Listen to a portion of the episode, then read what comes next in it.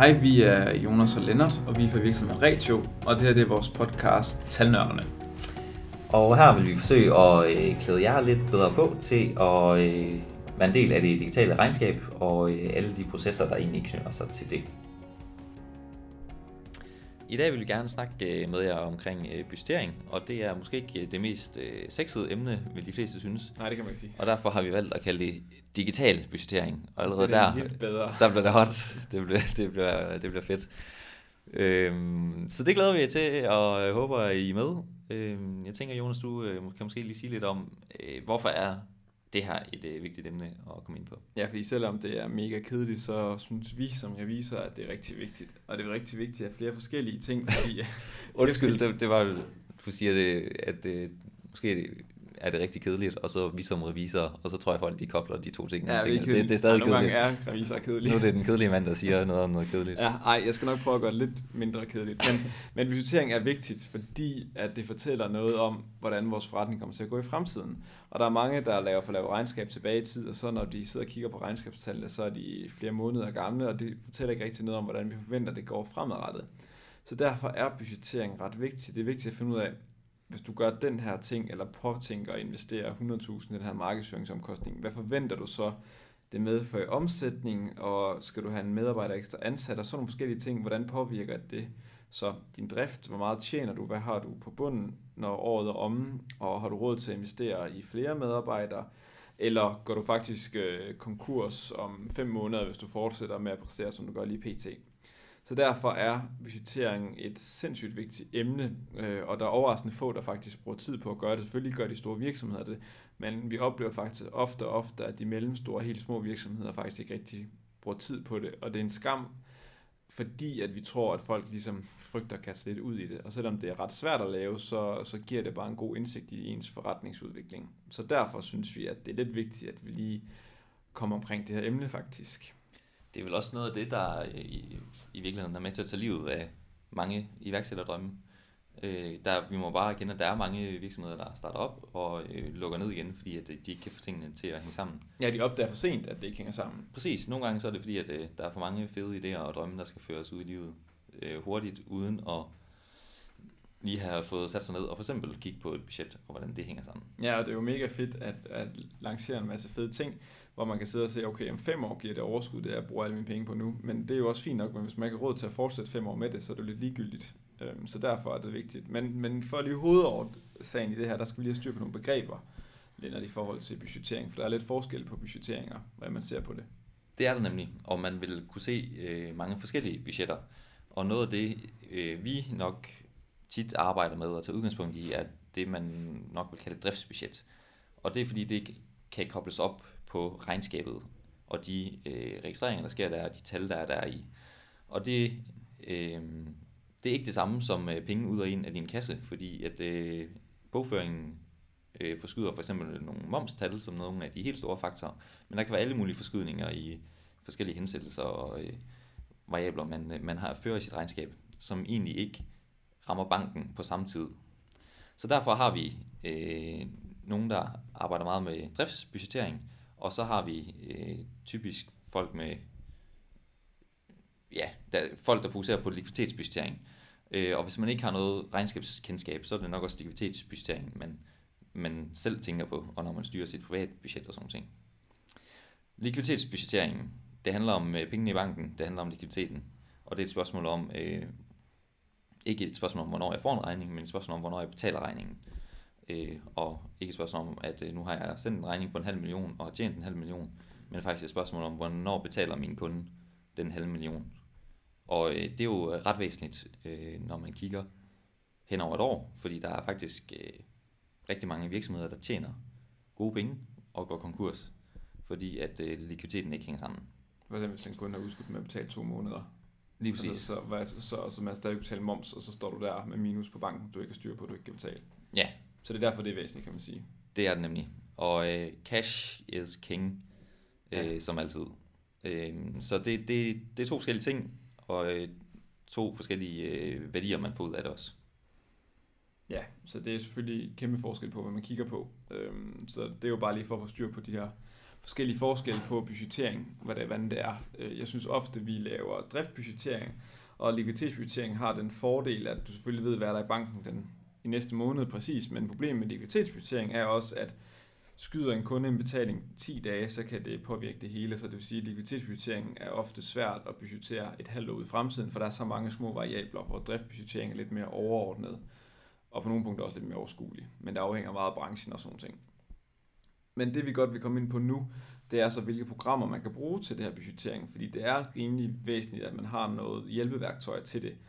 Og der er to ting, vi tænker, noget vi har erfaring med at bruge, og det ene, det er budget 1, 2, 3, som jeg har arbejdet en hel del i, og det andet, det er det famøse Excel, og som, som selvfølgelig kan alt muligt fedt, og det tænker jeg Lennart lige til lidt mere om.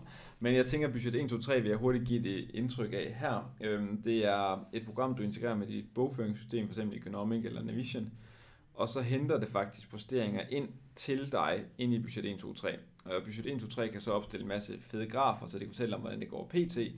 Men det kan også bruges til at fortælle, hvordan øh, budgettet kommer til at se ud det næste år. Så du kan simpelthen lægge variabler ind og fortælle, at jeg forventer, at min omsætning stiger 3% hver måned de næste øh, 12 måneder, og jeg forventer, at min lønudgift udvikler sig med 5%, eller jeg forventer, at lønudgiften i stedet for 100.000 er 110.000 per måned, og så, så kan den så kan du lægge alle mulige ting ind, og så kan du se hver måned på bunden, bundlinjen, hvad har du i dit driftbudget, altså hvordan tjener du pengene, er der overskud og underskud, og hvad, hvis det her det holder, hvordan ser året så ud i virkeligheden. Super smart. Derudover så kan budget 1, 2, 3 kombinere det med likviditetsbudget. Så du siger, at den her type danske kunder, de betaler efter 30 dage, og dem her, de betaler efter 15 dage. Og momsen er du kvartalsmomsafregnet, så det vil sige, at hver kvartal, så skal du betale momsen, og så laver den en hel masse bagved, som er rigtig smart, og så siger den der, ud for det, så burde du cirka det her på banken den dato, og så fremadrettet. Så kan du begynde at se, om du har likviditetsmæssige udfordringer også. Så det giver dig en helt det kæmpe hjælpeværktøj til at lave den her budgettering på mange forskellige måder. Så på den måde er programmet bare super fedt. Øhm, ja, ja det, den, den øh, hjælper dig med at generere de her forecasts. Ja, og den holder også op mod, hvordan du så realiserer, hvordan dine tal er i forhold til din forecast. Så ja. sige, du kan sidde og se i maj måned, du forventer 100.000 i overskud, du landede på 30.000 i overskud. Hvad, hvad, hvorfor? Så du får en forståelse for det. Ja, og det, der måske også er vigtigt at sige, det er også, at øh, bruger man budget 1, 2, 3, så øh, har man ikke et mega fedt budget øh, bare automatisk ved at bruge det program. Nej. Programmet er ikke klogere end øh, de inputs, man som øh, virksomhedsejer eller øh, økonomimedarbejder, eller hvem der nu sidder og arbejder i det her, øh, den skal have nogle informationer, og den skal have nogle øh, forudsætninger, øh, den arbejder ud fra. Ja, lige præcis. Men det er den ene sådan kerne, man kan vælge at gå med, og så er der så Excel. Ja, så. Øh, og øh, altså Excel kan jo alt. Det kan vi jo starte med at slå fast. Øh, nu øh, har vi lige hørt lidt om øh, budget 3 og alt det, der er super smart ved det program. Excel øh, vil øh, jo nok kunne det samme, men det kræver jo, at øh, man sætter det op. Og jeg tænker, at den store forskel øh, er, at der er en, en masse arbejde i at udarbejde sit budget i Excel. Den, øh, man starter fra scratch, man starter med et øh, blank sheet, som, øh, som bare er hvidt og med nogle celler, og, øh, og så kan man rigtig meget derfra. Men det kræver en stor indsats for at få lavet et ordentligt budget. Man skal stadig have alle parametrene ind, og øh, det er altså ikke bare at skrive, øh, omsætningen stiger med 3%. Altså det skal jo bygges ind i formler og så videre, som, som kan trækkes ud.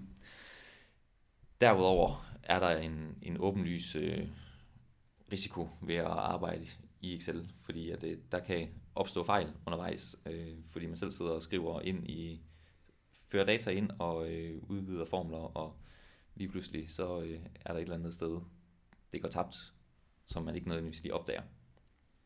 Øh, men, men Excel kan i hvert fald øh, bruges og øh, bliver brugt rigtig mange steder, også i kæmpe koncerner, som sidder og, øh, og laver det her. Og det er jo fordi, man også kan programmere ind i Excel. Ja. Så sidder man og skal bruge de samme rapporter gang på gang, nogle øh, kopier, man kigger på, jamen så kan man øh, blandt andet via noget VBA-programmering sidde og øh, sige, hent det her data, lav de her beregninger og lav den her rapport til mig. Øh, og det, der skal man nok øh, bruge nogle eksperter for at få det sat op. Men, men det er i hvert fald muligt, øh, og kan, være et rigtig, kan også være et rigtig stærkt værktøj til at, at styre din forretning og, og få noget overblik over jo særligt den, øh, den økonomiske del. Så man kan sige, at der er ikke noget af det, der er mere rigtigt end forkert. Man kan sige til de helt små kunder, som vi har, hvor vi laver, hvor hjælper med at lave et budget til banken og sådan ting, der er Excel tit ofte fint, for der, er- der er bare hovedposter, man skal have sådan nogenlunde overblik, der kan det være super fint. Der kan for eksempel et program som budget 1, 2, 3 blive hurtigt blive for tungt og for uoverskueligt og for tidskrævende at sætte sig ind i til at starte med. Mm. Så der er lidt efter, man på jagt efter, hvor Excel kan være en god, hurtig løsning. Og vi skal heller ikke Ja. kunne sige, om der ikke er andre løsninger på markedet, der, der krammer lidt mere Excel-modellen, så det bliver mere simpelt end budget 1, 2, 3. Det kan også blive, altså et budgetteringsværktøj kan også blive for omfattende, Ja, øh, kan man sige. Det, det er det nogle gange, jeg synes, budget 1, 2, 3 godt kan blive, for det er simpelthen for mange muligheder i det. Øh, Ja, så man, der er ligesom et eller andet spænd, øh, hvor det helt simple, det kan man sidde og taste øh, i Excel nærmest bare med tasteoplysninger. Budget, budget 1, 2, 3 kan give mening, og andre budgetværktøjer, alt efter størrelse på virksomhed og, og værktøjet. Men der skal ligesom være noget substans, og så kan det måske også blive så komplekst, at nogle af de her programmer faktisk står lidt af igen, Ja. og hvor du er ude i nogle helt specialister skal programmere noget, eventuelt igen i en Excel-model. Ja, så på vej lidt væk fra budget 1, 2, 3 Ja. igen, så det er sådan lidt, det er ikke det ene eller det andet, det er sådan lidt et valg, man tager løbende. Ja, Øh, man kan selvfølgelig sige, at fordelen ved Excel, det er, at, det er, at du har det, så det er gratis i virkeligheden i gåsøjne, hvis du har Excel, ikke? Budget 1, 2, 3 har en omkostning. ja, Og så, så det skal man lige veje op mod. Omvendt så kan budget 1, 2, 3 også en del rapporteringsværktøjer, altså stille det op, så det er med graf og sådan nogle ting er hen direkte fra regnskabsprogrammet. Så det er ikke kun budget, som vi ser det, er også sådan en rapportering på, hvordan går det, månedsrapporter og sådan nogle ting. Ja. ja. Så det kan også bruges som rapportering, så man får lidt ekstra i det også. og væsentligt mindre vedligehold. Altså Excel-programmet er gratis, Ja, men alle de timer, du kan brænde af i at sætte de her rapporter op og øh, sætte en ordentlig, ja, ordentlig budgettering op, ja det er altså, så lang tid. det er jo øh, mange penge i forhold til... Ja, der har du en fast skabelon i budget 1, 2, 3, som trods alt giver dig nogle rammer. i Lige præcis, lige præcis. Og første gang du ringer til en, til en ekspert, øh, der lige skal kan programmere noget, Ja, så, så er det jo heller ikke øh, 60 kroner om måneden, eller... Det er desværre ikke, øh, desværre ikke gratis. Så man kan sige, at der er nogle fordele og ulemper ved begge programmer. Og der, som sagt er der flere programmer der kan det, men vi synes bare, det var væsentligt at fokusere på de her to, også hvorfor de egentlig synes, at, at det var vigtigt øhm, i virkeligheden. Og man kan sige, at det vi har jo snakket om det nu, det er, hvordan det gavner virksomheden, og det er sådan lidt for os rimelig åbenlyst, ja, hvorfor det gavner. Fordi det er jo netop det, man får en forståelse for sin fremtid, og hvordan man egentlig klarer det i sin virksomhed. Hvor typisk, når revisor, som nogle også sidder og laver regnskaber for nogle kunder, der kun kommer en gang om året, så laver vi det på bagkant. Det vil sige, at vi ser, hvordan gik det, i stedet for at fokusere lidt mere på, hvad det egentlig er værdiskabende, hvordan går det fremadrettet. Og især det, der er sjovt, det er jo at begynde at se på, jamen, hvis, for eksempel hvis vi, har en, hvis vi har en kunde som en madbod, hvis vi siger, hvis vi skruer 5 kroner op for den her ret, hvis det koster 5 kroner mere, hvad betyder det så for dig i løbet af et års omsætning, at du retten koster 5 kroner mere for eksempel. Det er sådan nogle ting, som budgettet kan, og begynder at lege med sådan nogle variabler. Det, det er i hvert fald det, vi synes, der er værdiskabende. Og når vi snakker om digital budgettering, så er det jo også der, vi begynder at få fordelen af, af alt det her digitale mindset, vi har. Altså når. Mm. vi har digitaliseret vores forretning, så kan vi begynde at bygge sådan noget digitalt budget ovenpå. Så der er vi begynder at få nogle af de her byggeklodser ovenpå, der, der er super fede. Ja, det er jo også der, hvor man kan forkorte den tid, processen tager med budget, så Ja. man kan få det kogt ned øh, og egentlig se på nogle budgettal relativt kort tid efter perioden er overstået. Ja. Øh, en af svaghederne i budgetfasen i mange virksomheder, tror jeg, er, at man, man kigger på gamle data, Ja. og man sidder i, i tredje kvartal og, og kigger på første og forhåbentlig også andet kvartal. Men, men det kan allerede være forældet, alt efter hvad der lige sker. Ikke? Ja. Øhm, hvor digitalisering kan være med til at speede det op, så at du faktisk kan kigge på noget data, der, er- der er forholdsvis nyt. Ja. Øh, det, det tænker jeg også er en af de, de store forser. Og så også når det gå hurtigt og sådan nogle ting, så vil jeg bare lige foreslå også budget 1, 2, 3 i forhold til, at man kan klikke på en, man kan sætte sådan en ledelsesrapport op, og så klikke på nogle e-mail modtagere, så kan man hver måned trykke på en knap, og så sende rapporten afsted, så alle ledelsesmedlemmerne får den samme rapport, budgetrapport, hver måned i deres indbakke, så den siger, den skulle se, hvordan gik det den her måned for eksempel. Så der er mange fordele ved det, synes jeg, øhm, i det her program, men det kan også være hvilket som helst andre, andre programmer. Så der er mange fordele ved at begynde at kigge på budgettering i hvert fald i sin virksomhed. Og man skylder sig selv at have lidt overskud til det. Ja, jeg tror også, øh, du nævnte det lige kort, men det er i hvert fald vigtigt for os, øh, at budget 1, 2, 3 kan integrere med nogle økonomisystemer. Ja. Og derved så slipper du for det der med at skal udlæse en masse data og indlæse i et andet system. Ja. Men den integration er ligesom sat op med for eksempel Economic, så du kan trykke på en knap, og så får du igen øh, seneste bogføringsdata over i budgetprogrammet, Ja. og kan arbejde med det. Øh, det. Det er sådan en, øh, en ting, der tit går noget galt i, og som bare altid øh, tager tid. Ja, så du mindsker fejl, og det går hurtigt. Og det er det, det handler om, kan man sige, så du bruger mere tid på at kigge på dine tal. Ja. Så det her, det var bare sådan lidt opfordring til, at folk skal begynde at kigge lidt på budgettering, fordi der er ofte mange forbedringsmuligheder i sin forretning at se på. Altså, hvad betyder fremtiden for os, hvad kommer til at ske. Så det er bare mega vigtigt, at man begynder at kigge lidt på det også. Eller få sin revisor til at hjælpe sig i hvert fald. Eller en anden gavet person. Fordi det er noget, der virkelig kan rykke ens forretning. Ja, når det så er op at køre, så kan man netop sidde og lave de her, hvad sker der, hvis jeg gør det her? Hvad Ja. sker der, hvis jeg skruer lidt på markedsføring, eller lidt på den pris? Og, Ja. Øh, og, og det er jo noget, noget gætværk, men så der er den tænker vi når hen til, at det begynder at blive lidt sexet. Det er da lidt spændende at se, hvad kan det mon så øh, gøre ved flytte min, hvor kan det flytte min forretning hen? Ja, det budgettet giver lidt helikopteroverblik over din forretning, som man tit i løbet af altså sin, de måneder, når man er travlt, mister lidt, når man sidder nede i driften. Så derfor er det i hvert fald værd at anbefale. Yes. Hvad skal vi næste gang, Lennart? Jamen næste gang øh, skal vi have fat i det næste, næste hotte, øh, og det er valuta. Ja, Ja, du er allerede imponeret. nej, ikke helt. Nej, men øh, det er sådan noget, øh, der tit flyver under radaren, øh, og som man godt ved, der er der, og man ved godt, at det nok koster lidt penge, men man ved sjældent, øh, hvor meget det egentlig koster. Og, Ja, øh, egentlig betaling af valuta, udenlandske regninger af valuta for eksempel. for eksempel, Ja. ja. for eksempel, og hvad kan man gøre ved det? Ja. Øh, og det synes vi, øh, vi vil snakke lidt med jer om øh, næste gang, så I kan få nogle øh, redskaber til, hvordan, hvordan griber vi det an, og ja, og forhåbentlig kan, kan man spare nogle penge øh, på det også. Lige præcis. Så indtil næste gang, så må I hygge jer, så snakkes vi ved. Ja, hej. Hej.